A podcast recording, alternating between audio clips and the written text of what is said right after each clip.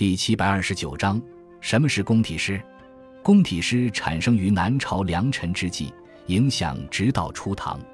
这种以描写女性美和宫廷生活为主要内容的诗歌，是当时统治阶级荒淫腐朽生活在文学上的反映，情调流于清艳，诗风比较柔靡。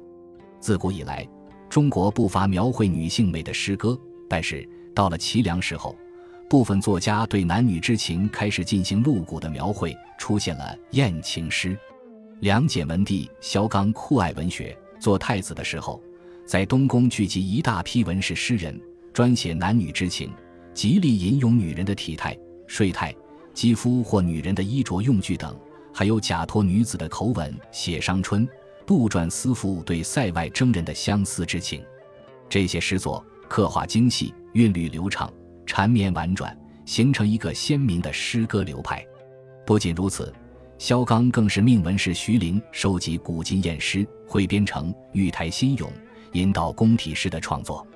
他本人更是宣称，立身先须谨慎，文章且须放荡，公然鼓吹清靡起艳的诗风，极大促进了宫体诗的发展。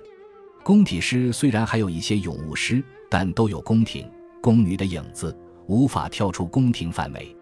宫体诗的主要诗人有萧纲、萧绎，以及他们的侍从文人徐、宇坚吴、徐陵等。另外还有陈后主及其侍从文人。